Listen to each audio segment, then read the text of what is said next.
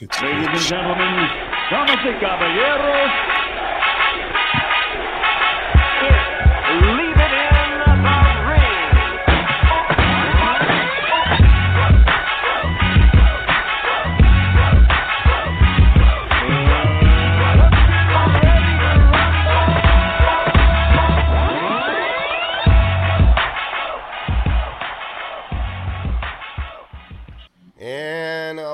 welcome back to another edition of Leaving Rain Radio. I'm your host, Dave Duenez, with my co-host, Amilcar.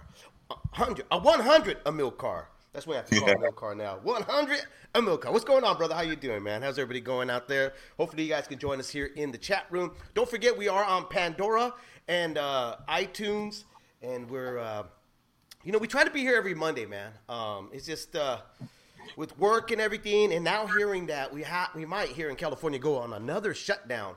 Actually, I don't Same think we're the only state. I think New Mexico just uh, got shut down already, right?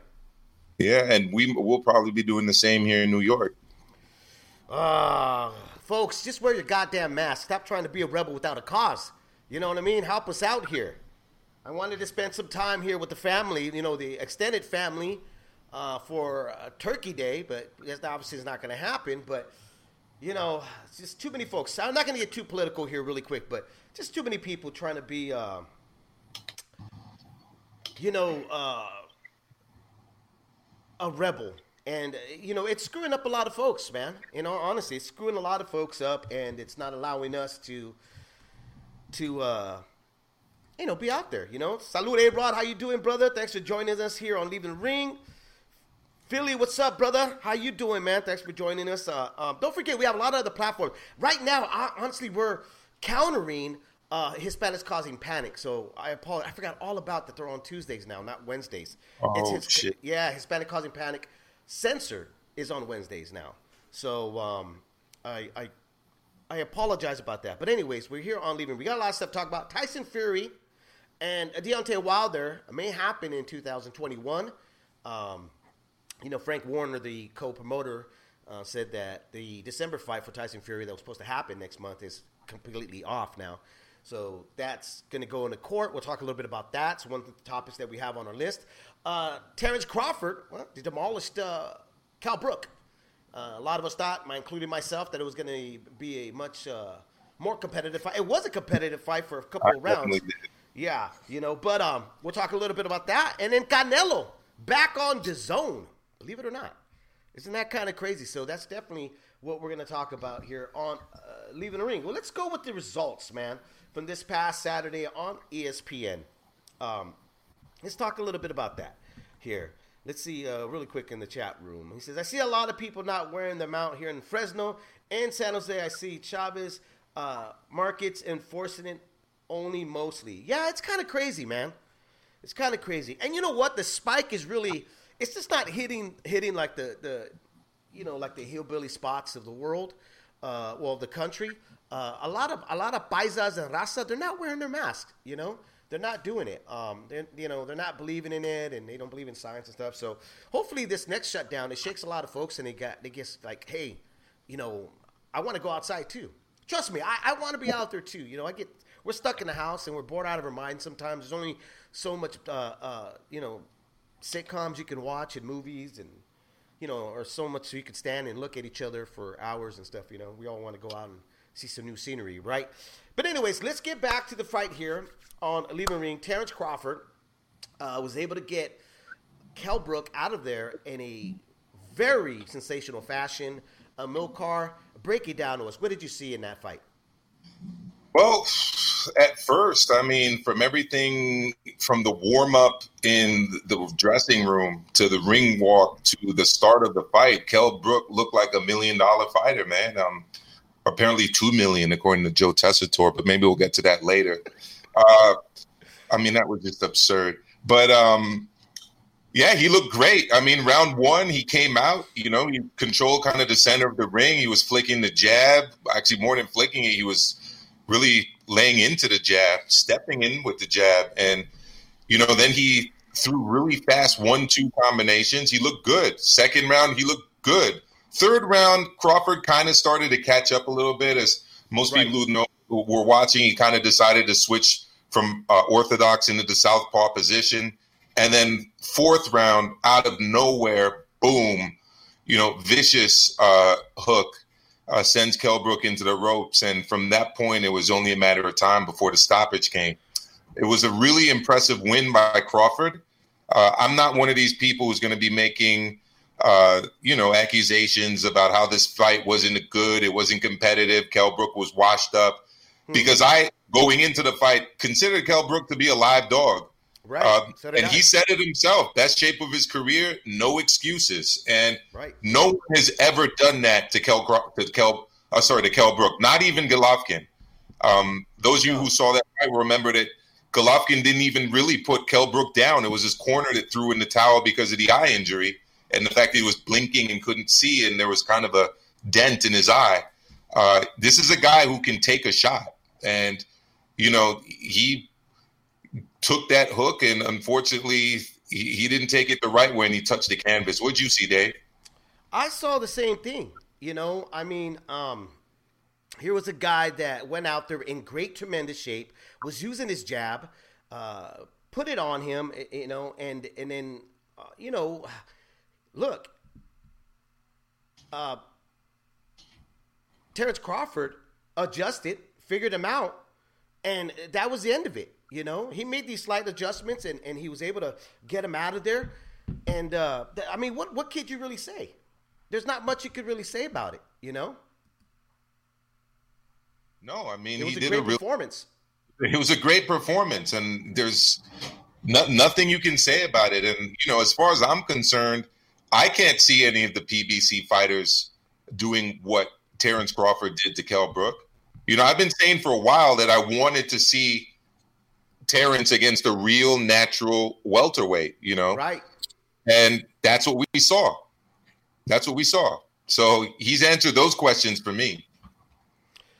He did. You know, the one thing that impressed me the most was that what what Brook first off, okay, was that he was using his jab, and I knew that that was going to be obviously a problem for Terrence Crawford. He was able to land in, sneak in that right hand.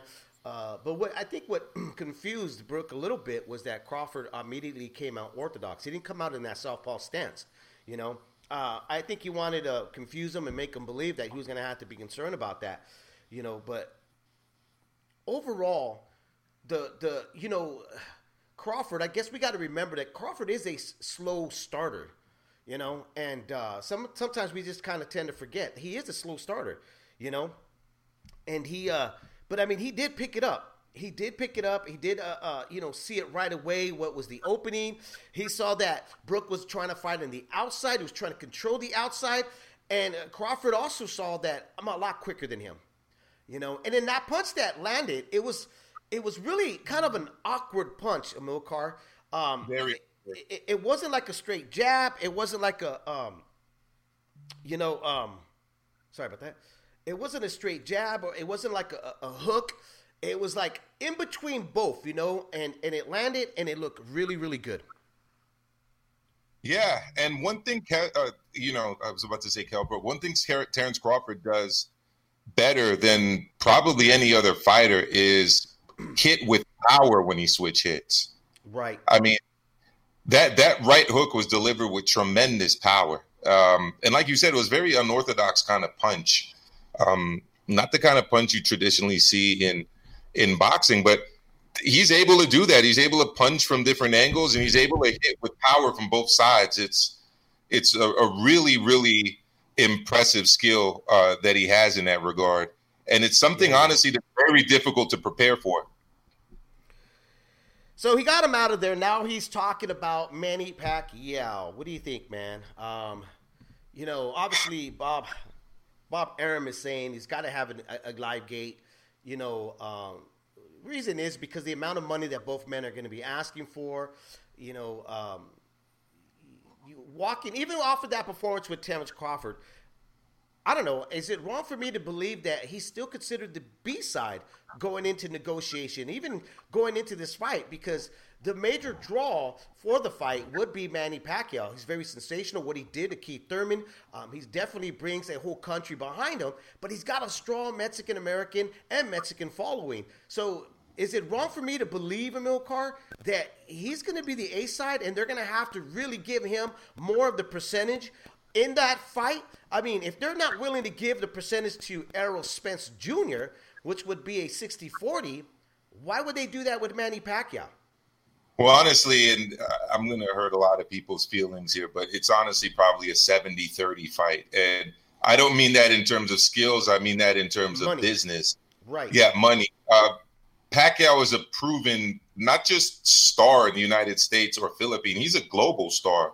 He moves the needle everywhere. You guys remember when he fought in Macau um, right. and kind of started the the at that point start of what was supposed to be the the kind of entry point for Macau to be like a major player in, in boxing. He can go anywhere. He's received offers in the past from the Middle East. He's, you know, uh, obviously could sell out places in Europe, including England. He's a global star. Uh, Terrence Crawford is a great, great boxer. Um, is he a crossover mainstream uh, sports star? I don't think he's there yet. And you know, he, he sells tickets in Omaha, which is great. He sells uh, out in Omaha. You know, he sells out in Omaha, but he's yet to be proven as a hot commodity across the United States. Um, you know, we haven't seen him sell out a Staples Center. You know, we haven't seen him sell out a big arena in Vegas. We haven't seen him sell out the Madison Square Garden here in New York, where I live. So, you know, uh, it's it's difficult to make a case that that he should you know be able to to, to demand a fight uh, purse anything bigger than that. I would say, especially consider. Let's be frank, Pacquiao doesn't really need to fight. He's what is he? Forty two. I mean. to, to get me out of competitive, you know what I mean? Though I mean that's that's just what you know when we think about fighters of the past, and you know when folks go like, oh, you know, the fighters in the past would have done this, they would have done that. You know, the truth is, is Manny is a throwback. I mean, the guy's Big in his forties, you know, and uh, that guy's so competitive. He's not even willing to, you know, uh, uh, hang it up. I mean, he still feels like there's unfinished business out there, you know, and maybe he's trying to erase what happened with him and Floyd Mayweather, and that definitely would be the one to erase that. You know, um, let's read some comments here off. Uh, Nopala, what's up, brother? What's up, Chicano Prophet? Uh, I Magic, how you doing, brother? Uh, let's see. Philly Irish Drew Evo, we got him too. We, yeah, yeah, we got. Uh, uh, let me put what he said here. Uh, Philly, Philly Irish believes that Manny Pacquiao beats Crawford. What do you think about that? It's it's it's tough to say. I mean, Manny rises to the occasion, and he beat Thurman. You know, so and he beat Thurman convincingly. He's a southpaw. You know what? Power in both hands, and he's got speed still. He may, about, you know, he might have skipped a little bit of his beat, you know. Um, and I think it's just because of you know, uh, well, there's a few things. His age, obviously, his wear and tear, but I think the size and Crawford. Hmm. I mean, going in with Brook, you could definitely say he's a full fledged welterweight. His size was was there, you know. Uh, it wasn't Absolutely. like Brook was overtowering him or outsizing him at all. And uh, you know Crawford actually even looked the, like the stronger of the two right when right off the gate when the bell rang. You know, so I mean, it's an interesting fight. I would really have to sit back and think about that. Can Manny Pacquiao, if the fight is signed and set to go, could he put off the upset? I got a I got a scenario for you, Dave. Manny Pacquiao. Well, for this to work, it would obviously happen to have to happen in Vegas. But Manny Pacquiao delivers two vicious low blows to Terrence Crawford. They go to replay and they say they were legal, and Manny Pacquiao wins. Hmm. you, he has a Russell Mora, is that what you're saying? as, long as, as, long as, as, long as Russell Mora is the referee, I mean, right. that might happen. And Robert Byrd is looking at the monitor for 30 minutes, scratching his head, wondering what he's looking for. Like, I don't know what the hell. What, what, what is this? Wasn't this fight supposed to happen tonight? You know. I imagine Canelo, Spanks, Andrade, Terrence, Caleb, and Smith. That is to be seen, my friend. Definitely is to be seen. Um, you know, everybody still is anticipating this fight. They want this fight. Errol Spence Jr., who's got a fight scheduled at the end of this month, November, here against a very dangerous opponent, Danny Garcia. Now, I know a lot of folks don't think Danny has a prayer. I actually do think he does, and it's you know, uh, and the people that believe this, it's really coming off due of the accident. They're thinking the accident. They're not quite sure yet how much has affected Errol Spence Jr. But at the same time, are we forgetting that you know Danny was very competitive against Thurman? He made Thurman, excuse me, he made Thurman change his game plan in the second half of the fight. Yes, Danny, he did. Danny likes to swing for the fences with his right hand. You know, uh, the one thing that Danny's probably dropped since moving up to weight, which is the welterweight division, is his legs. He doesn't use them as much. He doesn't move as much, and he doesn't box as well as he used to. Uh, ever since knocking out Amir, Car, uh, Amir, uh, uh, Amir Khan, he's been a kind of a different, different fighter. You think he's been in love with his power a bit too much, Dave? I think he does. I mean, I think he has. Uh, I think that he's become a one-handed fighter uh, and a very good one-handed fighter, uh, if that, you know. But going off of that, you know, if Errol Spence does, if or whatever, gets past Danny Garcia, Swift, um, you know, it, that negotiation table's got to be open up. And and again, this is where Terrence Crawford's ego and pride's got to take a step back and allow those two fighters to really look eye to eye and figure out where are they really at in their careers. If Errol Spence looks sensational and he struggles, I mean, sensational and doesn't struggle against uh, uh, Danny Garcia, you know the betting's going to be for him. And you obviously know that PBC is going to want to ask for more money. You know, uh, even if he looks terrible, even if Danny gives him a, a very tough fight, which I think that's going to happen, you still got to admit it's Errol Spence. You know, uh, coming off his last two pay per views, he was he did you know really good with them.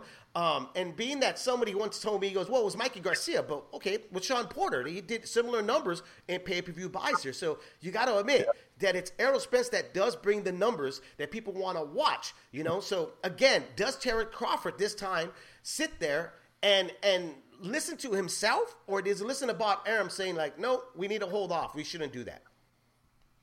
Yeah, and and the question too is it's been floated around, especially since Saturday, is how much longer Crawford's even going to stay with with Bob Arum. I mean, is he going to re up on his contract? Uh, you know, I, I think his contract is valid through through next year. I don't. I've heard one fight. I've heard two fights, um, but definitely by by late next year, we could definitely see a, a situation where Crawford is is a free agent mid to late next year.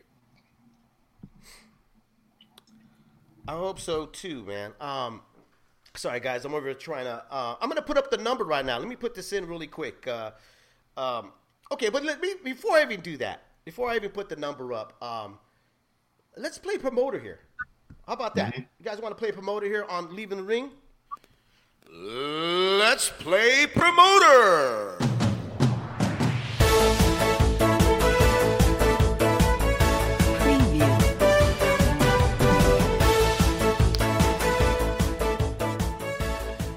Right, let's play promoter like here on Leaving the Ring, guys. All right, we're gonna put up the number right here, and if just a few seconds, few minutes, let me just throw this out there. If you were the promoter of Terrence Crawford and you didn't get Manny Pacquiao next or Terrence Crawford, who do you go after? Do you finally cross the street and admit that you got to start facing some of the PBC guys? Now, let's put up a list here. Uh, let's put up here. I mean, who's on the roster right now? Okay, so if I have to look up who's the roster of the lineup, I mean, that's the lineup right there. Think about it. Yeah. Terrence Crawford. You got Errol Spence number one. Terrence Crawford's number two. And you got Manny Pacquiao. Now, uh, the other guys they could throw in there, to you know, uh, that are notable, uh, are definitely going to be. Let's let's see. Let's let's. Manny Garcia. You got Yordenis Manny Ugas. Garcia, Ugas, Keith Thurman, and Shawn Porter. Mm-hmm. So if you are a promoter, like I said, we're playing promoter here. Yeah. No car. Who do you go after if you can't get Manny Pacquiao or you can't get Errol Spence Jr. next? What does Terrence Crawford do? That is a tough one. Because really the question is, and we're talking about his next fight, Dave? Yes, sir. All right. So the question is, does he essentially stay with top rank longer or does he go to the PBC? Now, if I'm Bob, I, I, definitely want the biggest money fight possible. And if we're taking away Spence, and you said who else are we taking away? Porter, Manny, Manny Pacquiao. Oh, Manny Pacquiao. Okay, so Yes, let's sir. say PBC isn't keeping Pacquiao around for Crawford. They're they're saving Craw- uh, Pacquiao for one of their other top welterweights, I think. So that leaves really just Thurman and Porter left at that point, and you know Terrence Crawford doesn't seem like he wanted to fight Shawn Porter. So I guess that leaves really just uh, Keith Thurman. Um, because I just No Ugas? I don't think I, I I think Ugas is a great fight for Crawford, but I don't think uh, that's a, a risk for reward that that uh, Bob Arum would, would necessarily like to entertain, unless he knows that uh, uh, Terrence is going to be leaving Top Rank. Then maybe you go after a fight like that just to kind of end end end the contract. But Hmm. you know, if you're looking for the biggest money fight that's available at the PBC, you really got to go for Keith Thurman um, because I don't see the others as being possible. And I also Isn't Keith see, going under surgery though? Didn't he just announce that he has another surgery coming up, or he actually went through another surgery? Right? I could be I- wrong, but I, I thought you know. I mean, the guy has surgery for every little thing. He got a pimple on his back. He's going to surgery. Every time you hear about Keith Thurman, there's a surgery coming up. I know he does. He, he does. He's the poster boy for all surgeries, you know. I don't know if he's that, you Yeah. know, if you walk into the hospital, into a medical room, I wonder if he, they should have his picture. As many surgeries this guy's been in and out of the sport, he should make a living as the poster boy for a medical exam rooms, you know, saying what not to do. I mean, I'm kind. I'm kind of trying to think who else is out there that Bob might go after, but I Oh, mean, all of the other A Rod put this out there because Mikey Garcia is in the welterweight division. Mikey Oh. Garcia, Terrence Crawford, Mikey Garcia.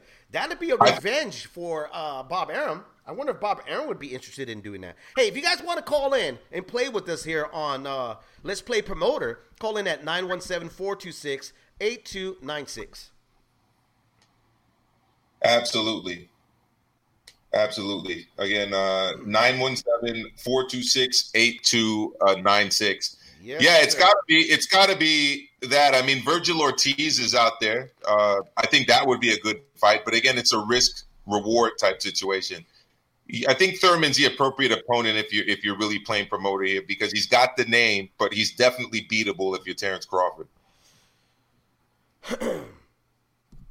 You know, uh, Philly Irish says, "Hey, let, uh, move up to 154 and grab a title." That's actually not a bad I- idea, Irish. I, I I wouldn't actually shy away from that, but I think he needs to exhaust first if he can make any of the fights. I mean, okay, he said this in the past, no Shawn Porter, but I think he needs to revisit that. I think he needs to rethink it, you know, because if he wants to get any closer to Errol Spence or even show any incentive that he wants to fight the PBC guys, I think he needs to fight somebody in that in that PBC realm, right? You know, because other than that, that what's going to happen is that the, if he walks, like he said in an interview, I don't need Errol Spence to finish my legacy.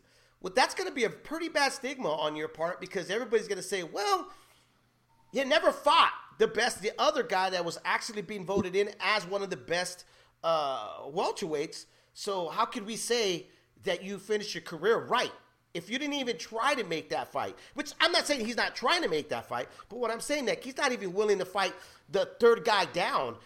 I mean, take off Manny Pacquiao. Third guy down to me would be like Shawn Porter. You know? Yeah, absolutely. And that would be a great opponent for him because I also think Shawn Porter's beatable if you're Terrence Crawford. Again, the only issue there is that Crawford didn't want to take that fight earlier. I, I don't know why, but I've, I've always felt that would be a good fight. Absolutely. And no, Nado said, he goes, "Ah, ¿qué onda? ¿Qué pasó, Jesus? I'm sorry, it was Jesus. Um, Or we got somebody calling in now, Dave. Hello?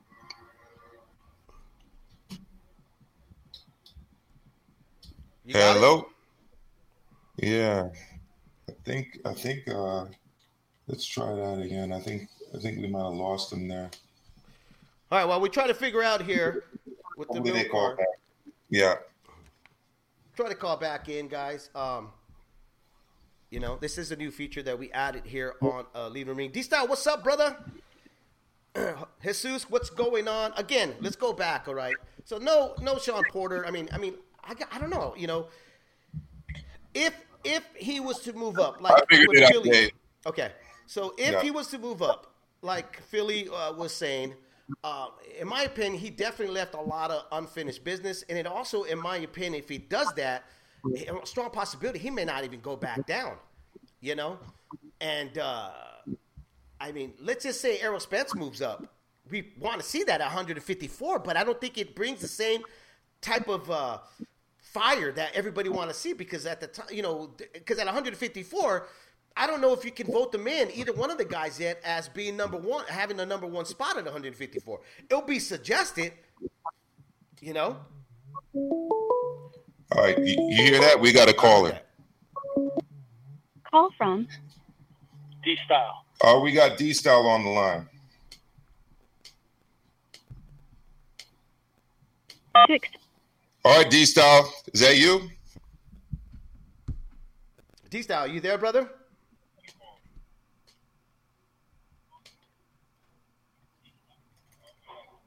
Did we get D Style on or no? Hello, hello, D Style. Hello? Yeah, I can hear you. Can you hear me? Yeah, we can hear you. What's going on, brother?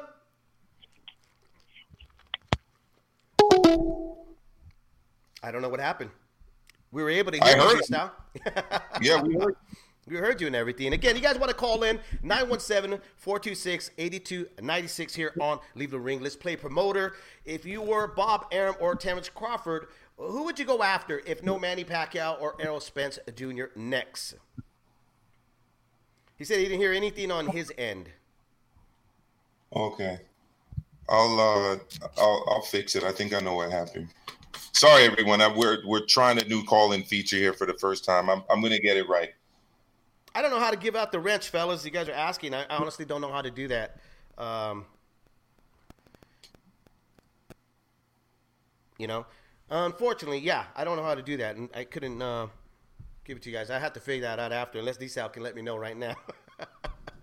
you know, I'm still all new to this whole the whole uh, uh, chat room and how it works and et cetera, et cetera, and stuff. But uh, okay, well, Amilcar figures that out. Um, we might as well. Yeah, I got it. I got it. I got it. I got it Got it? working now.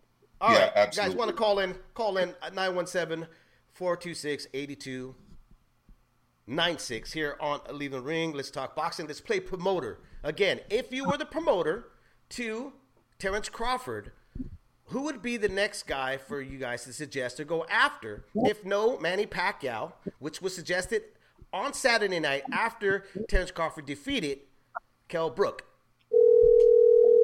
You know, or no Errol Spence. Who would be the next guy?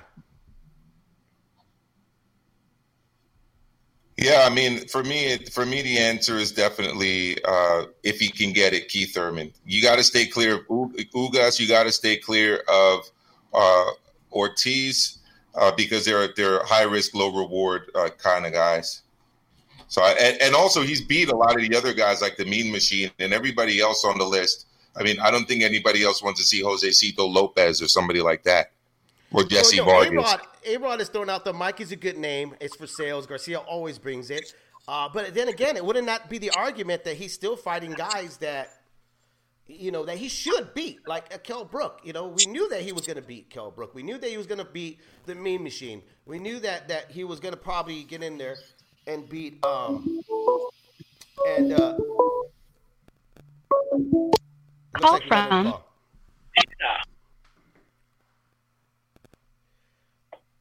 Can you hear us? D Style, are you there?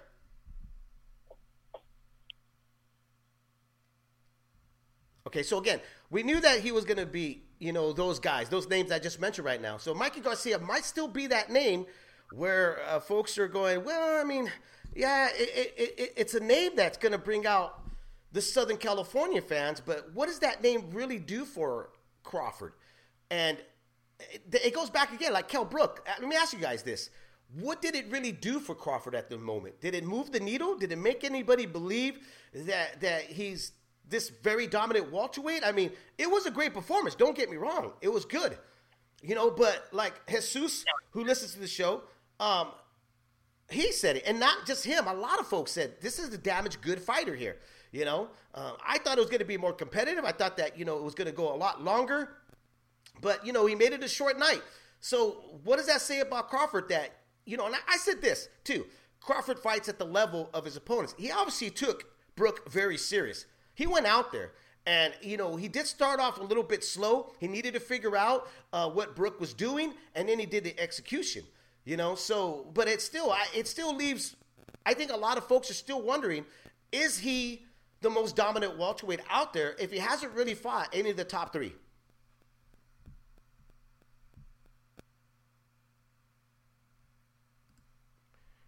I can't hear you here, uh, Amilcar. You're on either on mute or something. You can hear me now, right? Yes, I can. What were you saying?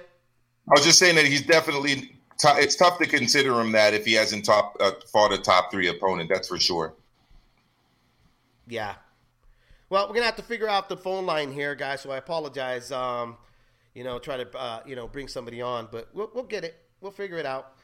Um, you know, I'm not sure if it's going to be figured out today on the show, but we'll definitely No, figure it, it out. trust me. Trust me, it is. It is. Huh? Uh, It's going to be worked out. I promise, David. It is. Yeah. No, it will Yeah. be. You know, like I said, we just there was like a um, um, something that we brought onto the feature. We knew that you know doing it live, you never know. You know, so we gave it a shot here. Uh, la. All right, I think we got. I think we played promoter enough here on uh, Leave It in the Ring. So let's uh. Man, let's go on to the other news, which I thought it was hilarious, and I think a lot of other folks thought it was hilarious uh, to see that Canelo Alvarez is back on DAZN. What are your guys' thoughts about that? Yeah, I mean that's uh, pretty uh, pretty crazy that he was able to work around uh, De La Hoya and Golden Boy that way and got what he wanted because he said all along that what he wanted to do was just fight. You know, I mean, he look. I honestly, and I got a lot of emails on the leaving the ring, people asking me what I was thinking, and even talking about my tweet, asking me about my tweet I had said. My my curiosity would now lies on Gennady Golovkin. What does he do? You know, now that uh, when the announcement of the breakup between Golden Boy and Canelo and DAZN releasing from the contract, uh, I, I thought it was going to shake up a lot of feathers among the middleweights because a lot of them were in there, big hopes that they were going to get a shot at these sweepstakes of Canelo. And Yeah. uh, so I was like, okay.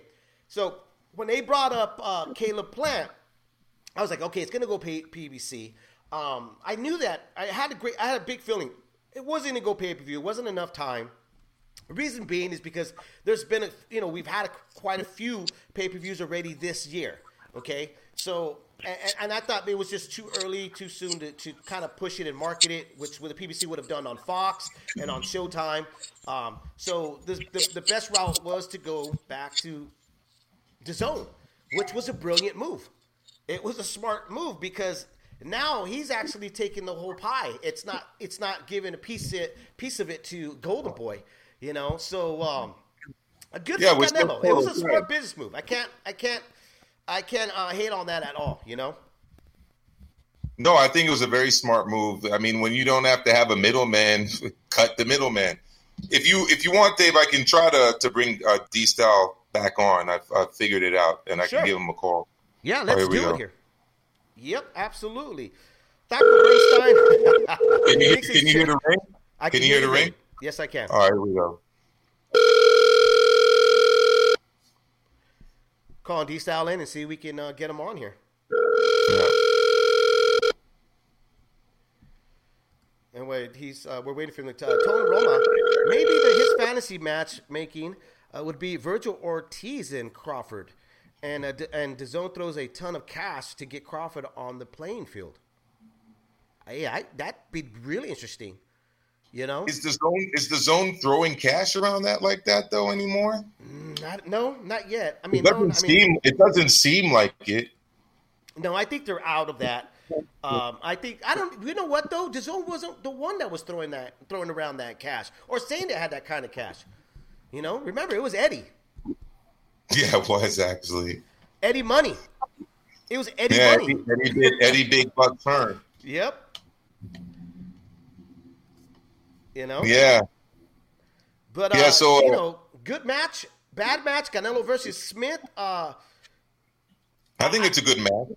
I think it is a good match. I think that you know, um, Callum Smith is a solid 164. Has he has he had some bad performances? Yeah, he has. You know, um, you, you know the thing is, is just Canelo has really kind of moved over to a different level, an, a, a different part of his career. He's finally got it together. You know, whereas when he was campaigning at 154, um, even at 147, he still had a lot. There was still a lot to grow on him. You know, now he looks like he's got his man straight. Uh, now he looks like he's just fully developed. Um, he's really found who he is. Uh, you know, he's got the counterpunching, the head movement, the footwork. Uh, overall, the IQ is definitely there.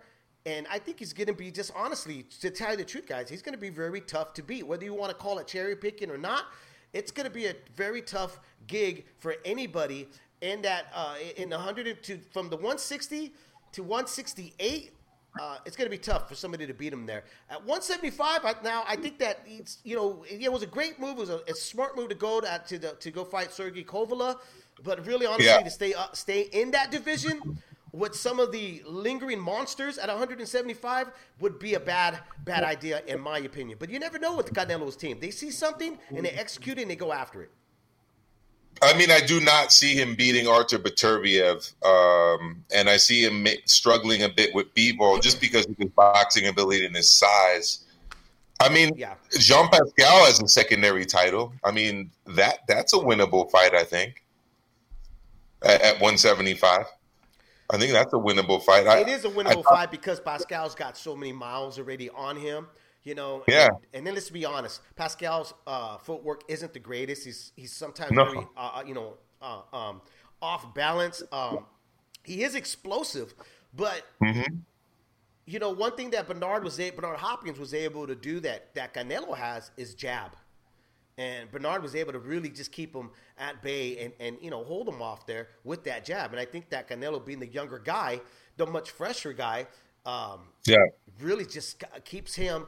Uh, Pascal actually makes Pascal look his age, or you know, uh, makes him look like where he's supposed to be at in his career right now. Yeah, I mean, I, you know, I agree one hundred percent. I mean, he had Pascal had a little bit of uh, of a resurgence, you know, when he won what was, I guess, kind of considered to be upset um, when he took on it was Marcus Browne, I believe, right, Dave? Um, when when he won his secondary title. But yeah, the other thing too is with Pascal is when he gets hit, he kind of has a tendency to go to war. I, I I would see love to see that fight just because I think it would would be exciting. But other than that, and I'm saying Pascal only because he has a secondary title, and I guess I'm playing promoter here again a little bit because Canelo now is his own promoter. Oh wait a minute! would Wait a minute! Wait a minute! Wait a minute! What you, you want to play promoter with Canelo? Yeah, All right. Let's play promoter.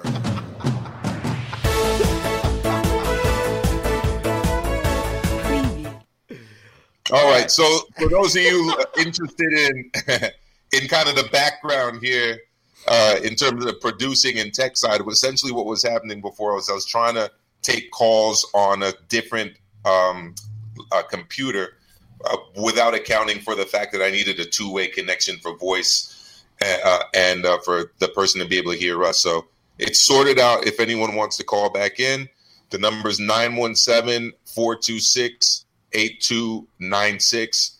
917 426 8296. The uh, mix up earlier is all on me. There we go.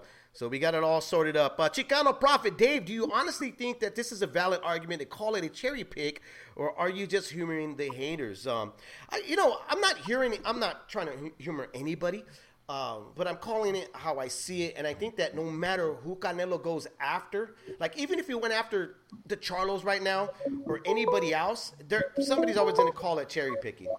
You know. Oops, look like we got a call, Dave. All right, let's take this call here. Yep. Let's see how that works. But again, uh, Chicano Prophet, I just think whoever he decides to pick at this moment is going to be called cherry picking. Even Caleb, Caleb Plant was considered to some folks Hello? as as cherry picked. Hi, who's there on the line with us? Yep, I can hear you. Can you hear us? Yes, sir. Awesome. Who's speaking? Um, this is Kevin from Chicago. Kevin Got from Chicago. points. Kevin. Yep. Kevin, thank you for joining us, Kevin. What are your two points? Um, that Andrew Moloney situation. Yeah. Oh, that's my first point. Um, so I called into Jerry Cooney and Randy Gordon's podcast, their Okay. radio show on Sirius XM, and basically their narrative was it was a it was just a mistake, just incompetence. That seems to be the running theme that everyone likes to say. It's just incompetence. It's just a mistake. no, this is not a mistake. This is corruption. We see it time and time again. And even if it's just just the simple fact they want to protect their referee, they want to they don't want to make them look bad. They want to act like um, Las Vegas commission is always on point. The referees are always on point. That's corruption, simple as day. But um, yeah, man. You know- you know- You know why it took 30 minutes? Let me let me just throw you in. Let me just throw this Yeah. in there. You know why it took 30 minutes for them to actually come up with a result of what direction they were going to go with the decision? It was how they were going to word it. That's what really it came down to. How were they going to word this and make sure that everybody's on the same page before they made their announcement? You know, um, look, if you you have look, there was five, maybe six, seven officials, experienced officials, that were watching tape, and they all were scratching their heads and looking at each other. You know, I mean, Saturday night we were live on G Funks, and I was literally at, at at disgust with it because I was watching these guys scratch their heads, and and it, it had like they had this like look on their face, like what are we, what are we looking for? What are we looking at? You know, and remember this: they they they've done this in the past. They didn't. They were confused with the uh, uh, hearing fight. Um, they've been confused with their judging. You know, so it's this is this is kind of common in Vegas. This is nothing new, and I always go back again is that they need new blood in the officials. These older guys, these older cats, you know, and I hate to say it, you know, um, sometimes are not just quick enough to catch it or see it. You know, and Russell Mora, this is not the first time he's dropped the ball. You know, No, Adebeko would be a guy right now standing up. I asked somebody in the room, and I said, "Hey, does anybody oppose of, uh, of Russell Mora continue being a, a referee?" Adebeko would stand up and say, "Yeah, me." You know, this guy let let let uh, another fighter hit me in the balls too many times. Yeah, uh, you're absolutely right. And it's I don't know if it's corruption, but it was definitely trying to save face and protect a referee that made a bad call. And guess what? I mean, he's a human being. Human beings make mistakes. But what the fuck is the point of having an instant replay if you're not going to use Right. it appropriately? Yeah, You and know? they pick and choose when they want to use it. That's the crazy part. Yeah, That's they're the not even, they don't. They're not even consistent on whether they're going to use it or not. You know, and that should have been the first thing. You know, and I you Yeah. know, remember this. I had said that it was a thumb in the eye. You know, but it's, it wasn't intentional. It looked like that's what happened. Sometimes it's a freak uh, accident. You know, because the thumb is sewed on to the to the to the upper part of the of the glove and stuff. But I mean, these are experienced guys. They- Don't they know this? You know, I mean, Especially when you look it over for, for 30 minutes. I mean, it was it was absurd. Kevin, you said you had a you had a second thing you wanted to say? Yeah, um, the, uh, my last thing. The, that's funny is Randy Gordon said he, he was the head of the FBI or he worked for the FBI, Bob Bennett. So, I mean, that's how trustworthy he is. He worked for the FBI. Come on, he ain't gonna do anything like that. That's that was. I can't believe he actually said that. He was. He worked for the FBI. He's not. gonna- He's not corrupt. Just insane. But as far as um Canelo goes, I gotta say this Smith fight. I don't know. I think he saw vulnerability with Smith in his last fight. A lot of people think Smith actually lost that fight. So he's same thing we did with Kovalev. Kovalev nearly got knocked out by a rookie, and he's trying to almost like a cherry pick. I wouldn't call it a cherry pick, but he's um he's favoring the odds because Callum Smith definitely didn't look good his last fight. I would have much rather seen him in there with um even the Caleb Plant. I think he chose. He, I think he poses more threats just with his elusive style. Yeah, he Um, does. I would rather seen him in there with Charlo. with have rather seen him with Andrade. All these guys. Callum Smith, I think he's gonna outclass him and probably finish him with a body shot or something. What you guys thought? Thank you. I, I you know, I, I'm thinking. Oh, he he he dropped. He left off the line. So we'll, I'll finish my thought though. Go ahead. I'm thinking the Callum Smith fight. Uh, it may have been a situation where he just wasn't motivated to train for Ryder and kind of fought to the level of his competition. But um, yeah, it's it's really tough to say. I personally would have liked to see Canelo uh, in there with, you know, uh, I, I would have liked to see him in there with Caleb Jermall Plant. Charlo, Caleb Plant. I mean, Jermall Charlo was probably too soon, obviously, but yeah, Caleb Plant would have been good. Um, but I'm I'm not unhappy with the with the Smith fight though. I'm not unhappy with it. What about you, Dave? And then and then let's try to get him deep out because he called. Uh, Yeah. He called us. Um, listen, I think that you know Caleb Smith. I, you know Kevin, like you're right. You know he saw some weakness there. He saw something that he could take advantage of, uh, and that's just all part of the part of the game. You know that's all part of what the trainer's supposed to do. You know Freddie Roach was notorious for doing it. You know uh, uh, Floyd Mayweather Jr. and his team were notorious for doing it. They they looked at something. They saw okay, there's there's there's some holes in this guy's game this is a good fight for us, okay? Canelo's Yeah. obviously playing that route now because he's the money man. He's a cash cow, you know? Um, you know, Caleb Plant, I love that fight when it was announced. I wasn't sure if it was going to happen because, like I said, where was it going to go, okay? You know, because the money that has to be given to Canelo, what Canelo's going to be asking for, was it? Could they uh, uh, put it on Fox? Was Fox? There was no way that was going to happen. You know, they're looking for a much a, a, live gate or something like that, and they they Yeah. probably would have got it at, in Texas. They, that would have been a problem, but the problem would have been marketing and pushing that fight to be on pay per view. And I, I, the Yeah. first thing immediately in my head was like, well, look how many pay per views right now we that folks have dished out. Uh, and towards the end, going into Christmas and, and all of that, do people really want to fork out their hard earned money, being now that you might have to be back on lockdown? I don't, I don't think so. And I think they thought about that, um, that if they weren't going to push people to do that, uh, they had to make have more time to build it, you know. But I think Caleb Plant, uh, I, I agree with a lot of folks. Caleb Plant style it's troublesome because Canelo in the past has had trouble with with pure boxers in his career. So yeah, who do we got? We got D style on this with finally. on the ride, yeah. D style, you What's there, up? brother? How's it going? We're Good, man. How and you D- doing? Apologies for earlier with the with the connection. My fault. You know, just just just out here causing panic. That, that's all. You know what I mean? But, um, eh, can, can I answer the question about the, about what would I do as a the, like put my promoter cap on? The first thing I would do. hold on, hold on, D style, hold on, hold on. You can't- you- Let's uh, Let it bury my fighter. And Let's them- play promoter. Go ahead, D style. what would you do if you're a promoter? I- I wouldn't- back, do an interview with the athletic and get quoted saying that I'm losing money with my fighter. My fighter's not worth the money I'm paying him. Hey, that's not the first time though. Bob Arum's done it before. He did it with, uh, uh, you know, he's he's done it with other fighters, especially with Rigondeaux. Yeah, but but but I mean, it's just it's something I wouldn't do. It just No, it I know that. Seem more business really. Uh, but but you know, uh, Arum's an old guy. I don't think he's worried about the next twenty years. You know what I mean? So it is what it Exactly. is. Um, but look, as as far as the um, the replay, I mean, look, if you're gonna get it wrong, at least do it quick. You know what I mean? Like don't don't keep us waiting and, and do the opposite. I look for every reason in the book to not overturn it. That's what it seems to me. And the only thing people got are these still pictures that really are not head collisions.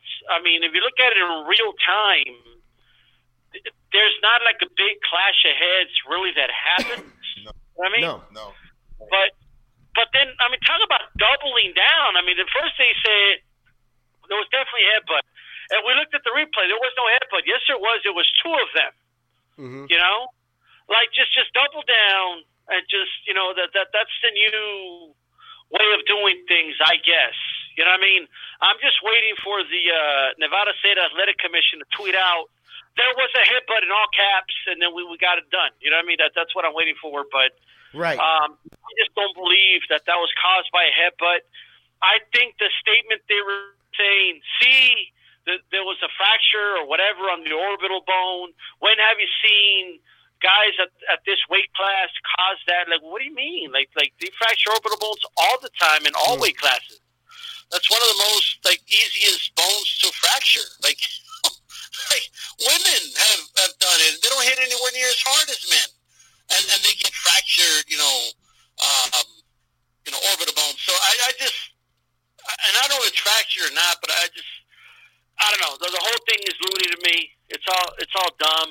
And Well, uh, the, and you- talk about everyone's watching. Right, approximately a little under two million people were tuning in, right? And, and if they got one thing, they got drama because people love drama, you know right.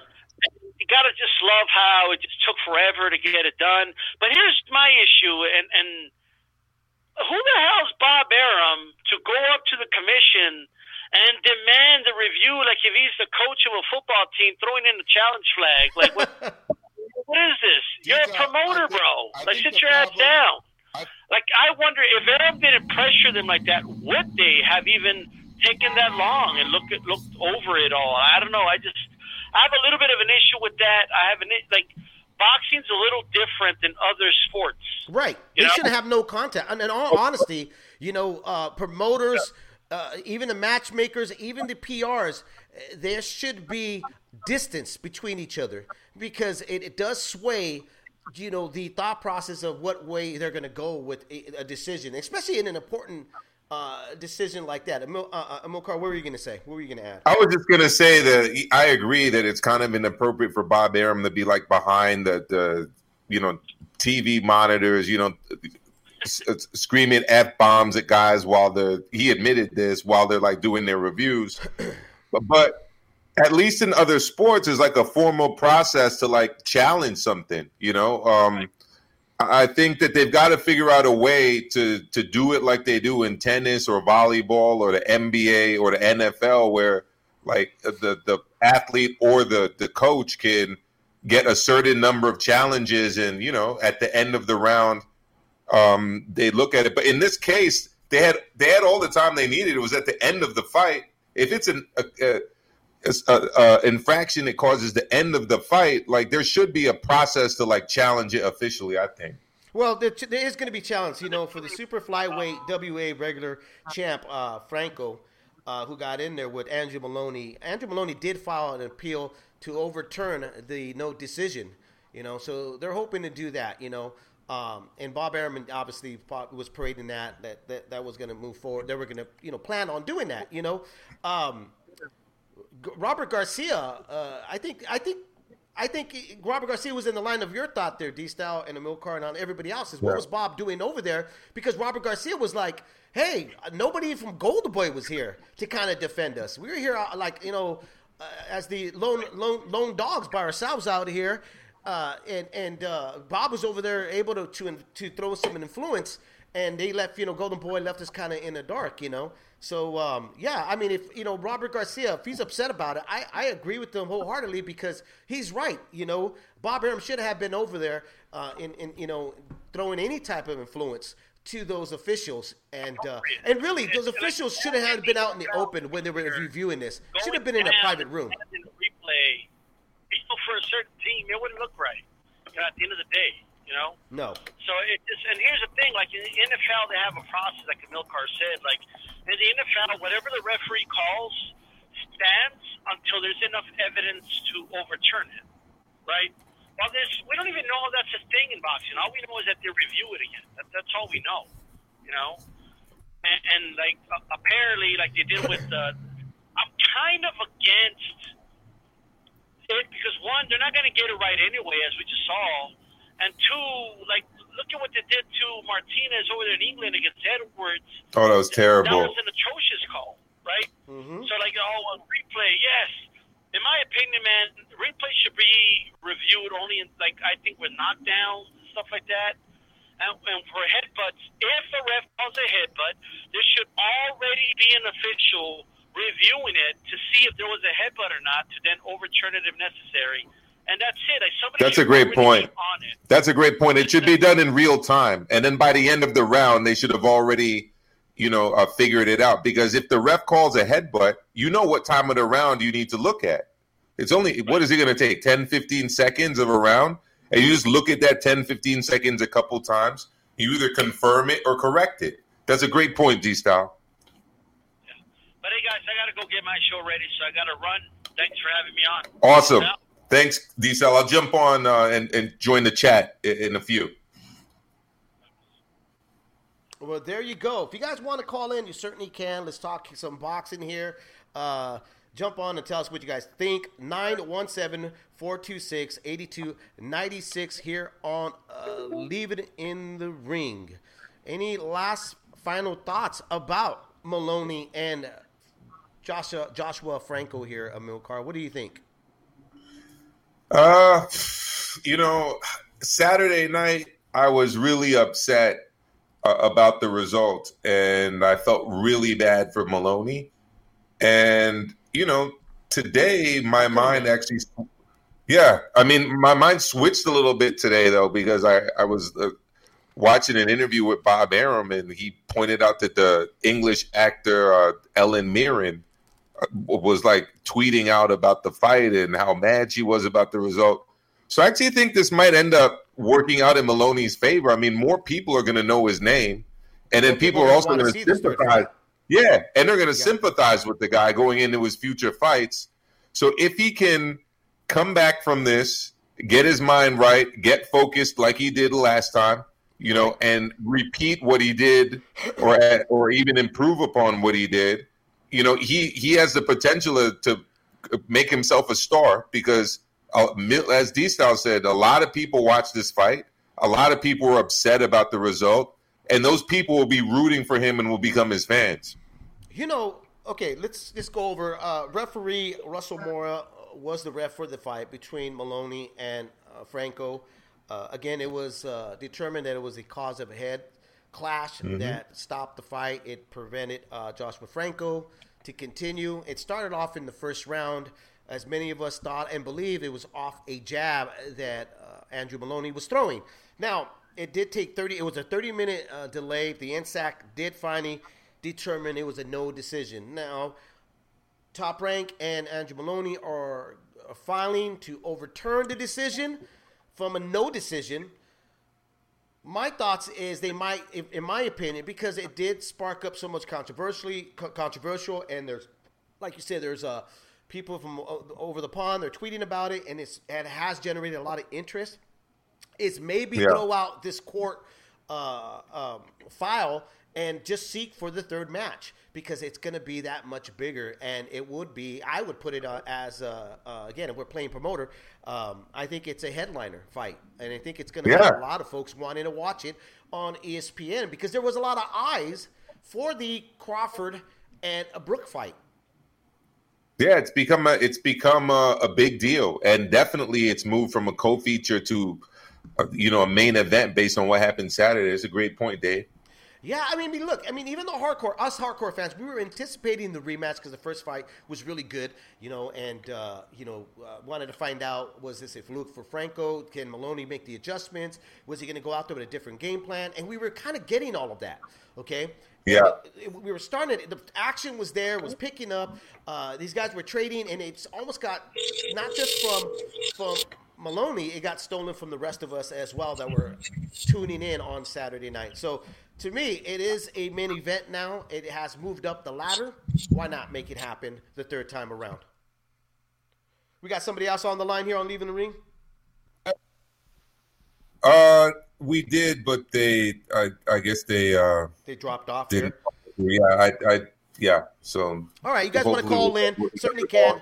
917 426 8296 is a new number for me to memorize here. Don't forget, we are on Pandora.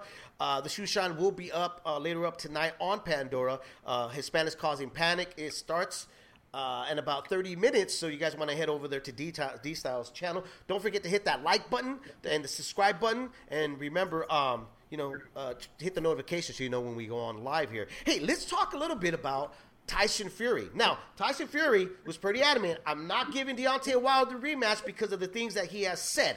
Okay, which let's remind everybody some of the stuff that he said here at Milcar. Yeah. He said that Tyson Fury is a cheat. He's a cheater. Yep. He once a cheater, always a cheater. Okay, he has accused Tyson Fury of tampering with the gloves. He has accused Tyson Fury for having an egg weight in his glove. Not only has he accused Tyson Fury, he's accused everybody around him. Okay, um, we are getting a Oh, now we right got- now. All right.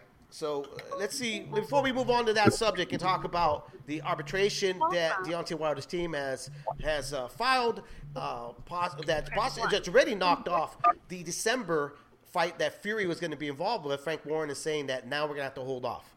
Who do we got with us on the line? 602. 602, what's on your mind, brother? Yes. Yep. We can hear you. Oh, hey. Oh, hey guys. Hey, sorry. Hey, uh, just wanted a quick uh, touch space. I'm not sure if I joined you guys a little bit late here on the stream, but uh, just wanted to talk about. Did you guys see uh, talking about the Moloney fight a little bit? But I guess the viewership for the Crawford fight was a little over two million people. Right. I wonder how many viewers actually lost because of that 30 minute gap. You know, I wanted to complain about that uh, before we went into the last segment. ESPN's just been fucking up like left, right, left, right, and center.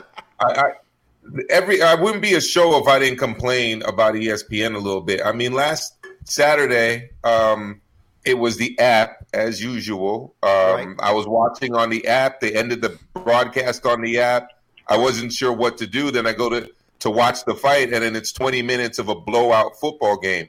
I didn't understand if it was like a college uh, playoff game or one of the Right. major bowl games, but it was a blowout football game uh, between two teams that teams in the.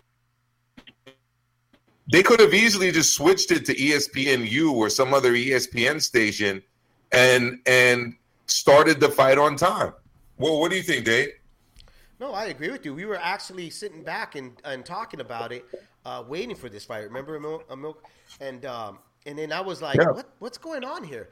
And then I was like, am I on the wrong channel? And luckily, getting on uh, social media, it saved the day. Everybody was like, hey, you got to switch over to this channel now, and uh, that's what we did. So Yeah. So uh, I, I guess he had his question answered, and he's he's taken off. Thank you, caller, for your for your call. Yeah, we didn't get your name. Remember, if you're going to call in, uh, state your name so we know who we're talking to. Uh, again, the number is 917. Uh, hold on. 917. I'm looking over here. 426 8296. Um, okay, going back with Tyson Fury. And Yeah, Tyson Deontay Fury, yeah. Wilder here. Okay, so arbitration um, obviously is going to either determine whether or not uh, Tyson Fury's got to face Deontay Wilder. Uh, whether or not Wilder was uh, accusations were crazy, were they nuts? Uh, did he go into this, fall into this whole conspiracy thing? Whatever the whatever it is, um, the courts are going to decide if a third match is going to happen. Whether it's demanded by the public or or it's needed for a trilogy, the courts are going to decide that, and that's how they're going to determine whether or not Tyson Fury and Deontay Wilder are going to go at another runaround in 2021. Um, you know, Frank Warren is saying, "Hey, now we're looking at February or or March to see whether or not that fight will happen." And you never know. The courts may also even push it even further because we don't know what's going to happen uh, when when it, whatever the courts are going to decide and determine. It, may, it might it might draw out a little longer. We don't know. But as of right now, Tyson Fury, you're not going to see him uh, in the remaining of this year. Amilcar, what do you think? So it's not. Well, it sounds. Well, what I think is that it sounds like Joe Habib was right when uh, we were on the round table and he was calling, talking about force majeure and like, uh, you know, acts of God and kind of stuff, extending the the contract. And it, you know, there was, I guess, a little bit of hypocrisy because, you know, they did extend it once already because uh, the uh, bicep injury happened. So why wouldn't they be able to do it again? Um, I think the main reason here is that Bob Arum Top Rank didn't want to lose the 17 to 18 million dollar one at the gate uh, at during the last fight, and didn't want to lose money by having to pay these two guys the guarantees that were pr- promised in the contract. Right. I'm a little I'm a little disappointed though because you know if this gets dragged out too long, we're not going to see AJ and Fury. You know, so I I think Tyson Fury is going to beat Wilder again. Um, and but let's say that fight happens in March, like you said, right? Right. And it b- between that time, um, Joshua's beat Pulev, and then now has to face um, Alexander Usyk because that's his mandatory, and I don't think Alexander Usyk is going to want to delay his championship fight. So it, the whole the whole situation is very messy for sure. Let me ask you. Let me ask everybody this, okay? Does it feel like the sand in the hourglass for Anthony Joshua is quickly, you know, uh, you know, fading out? Because I think everybody's in a rush. Like, I mean, I, Tyson Fury wants that fight, and the only one that's not in a rush to get in with AJ is Deontay Wilder. You know, he's fixed on getting the third, uh, the trilogy match with Tyson Fury. But I think Tyson Fury is looking at AJ is that if I don't get my opportunity now, if he beats Pulev or Pulev can't pull that upset, if I don't get it now, somebody else is going to have Yeah. that second chance of, of hurting and stopping this guy. But here's the other thing, too. Deontay Wilder and his team, if he goes in the third match, and you're right, Amilcar, that Tyson Fury again obliviates him in that fashion he did in the rematch, which was a all effect. It was a, a- an astonishing stoppage because not none of us thought that Tyson Fury was going to go out there and be able to muscle and push back Deontay Wilder or even knock him out. If he does that on the third match, where's Wilder's career at now? It could be really honestly, uh, realistically, we could say it's the end of his career. Yeah, and you know the problem is that AJ is vulnerable. You know, and you know we've seen it, we've heard it. You know, it's it's unfortunate, but the guy has changed since the the fight with of, of Vladimir Klitschko. You know. Yeah. Oh wait, I, I think wait. Listen up. I think I think I'm hearing something. I think it might be AJ. Is that AJ? Uh, I mean, the guy has turned into a, to, to a little uh, kitty cat, man. Since since the. Uh, I'll tell you what, though, that's a pretty big kitty cat. I wouldn't want that kitty cat to, to, to scratch me, Amilcar, first off, okay? yeah, yeah, but but at the end of the day, uh, I don't I don't have the the the boxing skills and the fearlessness uh, and the confidence in the in my skills like a, like Andy Ruiz did. You know, Right. the problem is that AJ A- AJ has started to have have problems with with, get obviously with his chin and getting hit, and then what happens is right. he's kind of decided to to just really focus on the one two box super defensively and you know what when you do that if you've got a guy who's coming at you and who's throwing punches right, right. and, and is willing to, to take one to give two or three you're, putting in yourself in the position to lose and to lose on the scorecards especially.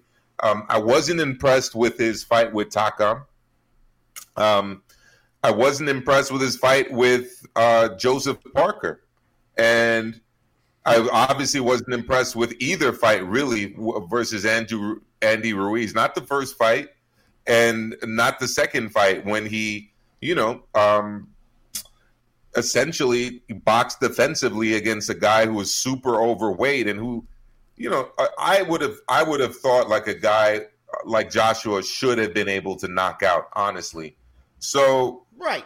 I, Pulev's not a pushover. I don't know wh- wh- really what's going to happen there, and I think uh, Usyk is definitely a live dog. Yeah, I mean, Usyk obviously is now in the in the mix of things. Um, you know, Pulev, if he goes back and watch the performances, especially what Andy Ruiz did to Anthony Joshua, you know, he would have to understand he's going to have to close that gap. You know, but the thing is, could Pulev take Anthony Joshua's punch? Because let's just not say that Andy Ruiz was out, was able to go out there and, and, and pull this performance without getting some without tasting the canvas himself. He tasted the canvas before he made uh, Anthony Joshua be submissive to what he was doing. You know, absolutely. So, you know, so and remember this: this is the heavyweight division. You know, um, and I th- I always thought that AJ's J was questionable, but it's the heavyweight division. And heavyweight it can change things with one big punch here. Now, Pulev can do what Andy Ruiz did, but can he close that distance? Is my question here, Milcar, or anybody in the chat room. Is eh, my question is, can he close that? Is his feet fast enough to close that distance? Is he is he is his hands fast enough to close that distance the way Andy Ruiz? Because see what Andy did, and you could really, I mean, anybody could look at Andy and go like, ah, this guy, come on, look at this guy. You know, he's got a dad bod. Uh, there's no way, and that's what everybody thought. But even seeing the way he performed, it's still deceptive because there's athletic guys that probably think, well, if Andy can do it, I can do it. That's not necessarily always the case there, no. you know, Amilcar. So uh, it's very no, questionable. But I know that Tyson Fury thinks, oh, I can do that. And you know uh, uh, Tyson Fury could do it because he's that athletic. He's got a very awkward looking body as well. It, looking at the guy at six nine, you would never think that Tyson Fury could be so so so smooth with his footwork, uh, that the hand speed, the the you know the pivoting, everything that you would normally see with a much smaller uh, fighter, Tyson Fury does very well. But showing us what he did to Deontay Wilder, that added to his game. That added that he not only that he could box, but when he needs to become aggressive, uh, he can do it. You know, but also Tyson Fury has shown he does have. If you're able to connect with that chin, he gets dropped. You see, my my issue with with Pulev is you know, he's undefeated. Uh, his only loss, obviously, was to Klitschko. Um, but you look at his two two of his recent fights. I mean, Rydell Booker, he took him the distance. You know that that's not a good sign. That was his last fight, and we just saw what Filip Hrgovic did to to Rydell Booker. I mean, Rydell Booker should not be going the distance with a guy who's going to be fighting for the heavyweight championship. And you look before that, he had uh, uh, Bogdan Dinu, Okay, I mean Hughie Fury, and before that, Kevin Johnson again took him the limit. You know, mm-hmm. the same Kevin Johnson that got knocked the hell out by my boy uh, Dynamite Dubois. Right. Um. So, I, I honestly, jokes aside, and me joking about uh, AJ's defensive kind of uh, boxing at this point, I think this is a, a, a guy he can be offensive again um, but you know, it, hmm. his chin is, is always going to be questionable. But I, I, I see him getting past Pulev. My my issue is really what happens next, especially if it's Usyk. Well, here's A Rod has said. Uh, this is what A Rod's saying right now. Did you guys hear that AJ's water was being spiked in the first fight with Andy Ruiz? oh wow, that's funny. Yeah, Oh, you know? well, you know, I again, I think this is why there's a rush and why Bob Arum and um, Tyson Fury were not interested. I think there's a numerous reasons why they weren't interested in the Deontay Wilder fight, but now the courts have stepped in, go, you know, saying no arbitration. They might make the determination of whether or not the fight is going to happen, uh, or it can end up swaying to uh, Tyson and um, Tyson Fury and Bob Arum and Frank Warren. They go after AJ because, like I said, the hourglass is emptying pretty quick. Uh, you know, I think that's what, how they're looking at it. It is emptying pretty quick for Anthony Joshua because he's so vulnerable, so vulnerable. Yeah, you know, and um, you know, let's go to the chat here really quick. Uh, we all know Fury won't be fighting Wilder now. We should really be Wilder's next. who should be really on, on Wilder's uh, next opponent? Obviously, it can't be pay per view, right? I don't know about that. I think it stays on pay per view. To tell you the truth, um, I think that's what Al Haymon and them would still try to continue to push, but they obviously would have to put something intriguing on the undercard and stuff. It's, it's I mean, we never know though. You know, um, I think they have to look at really the economy now being, uh, you know, like I said, the, every state's looking to be shut down. So I think they would have to look at that, you know, um, and then they kind of go from there. Let's see. Uh, A Rod, Andy Ruiz, eh, um, like Pacquiao, is going to swing until one of you drop. AJ fought that fight the wrong way. I totally, totally agree, A Rod. And, you know, he learned his lesson and he decided to. He decided to call in his inner uh, Tyson Fury because a lot of folks uh, didn't believe that Tyson Fury would stand and trade. Uh, with Deontay Wilder. They thought that he was going to step and box and box what he did in the first fight, but instead he came out and he looked like Andy Ruiz against uh, against uh, Deontay Wilder. You know, again, I mean, overall, the whole division of the heavyweight, man, guys, you got to admit, it's it's just freaking interesting. You know, it's very excited. We haven't, yep. we haven't.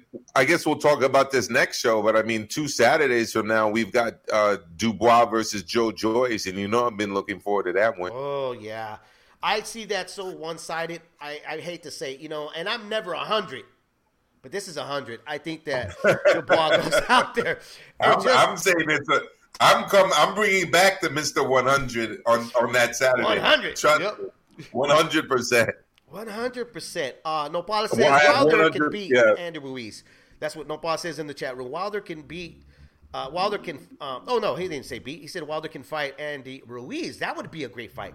That to me would be a really really good fight. But you know, um, I, I you know what? I think this is the problem. I think this is something that has to be mentioned as well. Like I said, a third fight, and and and and what you're seeing, and a lot of folks are seeing, um, what you're seeing, and a lot of people yeah. are seeing, is that Tyson Fury is going to do exactly to what he did to Deontay in the rematch. What can Deontay Wilder really do in the rematch? What adjustments can he really do? Does he really believe all these excuses is what really prevented him of having a great performance on the night they faced each other in February? Yeah. If a third match goes out there and and Tyson Fury makes easy work of him, and I hate to say the word easy. Let's let me change that. Let me rephrase that. If Tyson Fury goes out there and again knocks him out, again, that might be the end of his pay per view reign. That might be the end of him trying to get on pay per view. Because I think if he said, "Hey, listen, let's hold off. I'll fight Andrew Ruiz next," that would end up on pay per view. To tell you the truth. Even though Andrew Ruiz got lost to AJ, it was the fashion of how we lost. But my problem is, is that no matter how enticing you can name any any other fighter to Deontay Wilder, is at the end of the day, Deontay Wilder is the guy that's making these final decisions. It doesn't seem like anybody is in that camp or in that management that's really sitting him down and saying, "Listen, maybe we should wait. Let's see how you look in the next fight." Okay, yeah. let's kind of rebuild your brand again because it just seems like Wilder is on this this this mission of getting back into which he's exercising his rematch clause. We can't blame him. He has the right to do that. Okay, but I just think that there's so much more money uh, that he can go after uh, at the moment while he's waiting for Tyson. Maybe he's also looking at the hourglass emptying out with Tyson Fury that maybe, well, if I don't fight him now and Tyson Fury goes off and fights AJ, beats AJ, he may retire and I might never yeah. get that third shot. That might be the mind frame where Deontay Wilder is at. The other know. thing too that I'll add to that is that it's the biggest payday for him. I mean, where else is he going to make twenty to twenty-five million dollars? You know, exactly. um, maybe Andy Ruiz, but I highly doubt that. You know, um, so it he's he's chasing the money as well as chasing the the win and, and, and vengeance. I think he's chasing the vengeance more than the money, to tell you the truth. I think now it's really vengeance. I think he's so far gone into the depths of hell about this loss, man, that he can't believe what happened that night. Because I don't think in a million years, like ourselves, thought that, that Tyson Fury was going to go out there and have such a performance that he did Amilcar. Let's be honest. I did not think I wouldn't have. I, if somebody had told, I mean, actually, there was people that were coming on leaving the ring. They were saying like, "He's gonna knock him out," and I'm like, "What? I don't know about that shit." You know what I'm saying? I don't know what you've been drinking yeah. or what you've been smoking. And guess what? They were smoking the good shit. They saw it. Yeah, it happened. I was. I was smoking the good shit. You oh, remember yeah. that? Yeah. So let's turn into the chat real quick. Uh, Juan Atena says, "With AJ being so vulnerable, doesn't it make it even better for us fans? Have a decent four to six heavyweight that can have a mini series." Yeah, I agree. Absolutely. I mean, AJ's vulnerability is one of the things that makes his fights exciting. Um, that's what made the Andy Ruiz AJ fight exciting, at least the first one. When AJ's uh, all defensive and you know boxing behind the jab and doing his best Vladimir Klitschko impersonation, uh, and by that I mean Vladimir Klitschko post uh, Lamont Brewster, and before that post Corrie Sanders. Uh, it's it's a boring fight you know, the the the commonalities between these two is once they tasted the canvas, uh, they, they actually became very defensive minded fighters, and we all remember right. Vladimir Klitschko's reign. I don't I don't see uh, uh, a reign by AJ moving forward to be any different than the, that. Right, but he doesn't have the fundamentals like Vladimir Klitschko to. No, he doesn't. No, he doesn't. Lewis, he just doesn't have that. You know, I mean, I actually I like Anthony Joshua. I like what Same. I saw of him when he came out. I, he looked like a heavyweight. He looked like a champion. Um, but then you slowly started to see that there are flaws there. Uh, does he have the temperament? With uh, you know Andy Ruiz, um, you know uh, he did look defeated the way Vladimir Klitschko looked defeated against Corrie Sanders, uh, like the way Lennox Lewis looked defeated with uh, um, uh, um, Rahman. You know, could he make that comeback? We only seen him with that one comeback with Andy Ruiz, which was a very dull comeback. Um, but it left it left more questions than satisfaction of saying he's he's back. You know, so uh, AJ still is a very interesting fighter in just that sense that we just don't know. Is he is he a guy that just wants to try to cruise now all the way to 12 rounds of boxing and not engage? And if that's the case, then you got to start putting it on the other fighters. They got it. Like Pulev's got to make a fight out of this. If he doesn't, if he expect, if he's expecting what Andy Ruiz was expecting in the rematch, then that's on him. That's not on AJ. I mean, this is gonna sound harsh, but you know who he kind of reminded me of uh, during the uh, Takam fight was like a oh shit! I just had the guy's name in my head a second ago. Um, Jameel McCline. You remember Jameel, Jameel McCline? Yeah, I remember Jameel. He's a governor now, or a mayor. Oh, I didn't know that. Yeah. Oh wow. Yeah, yeah.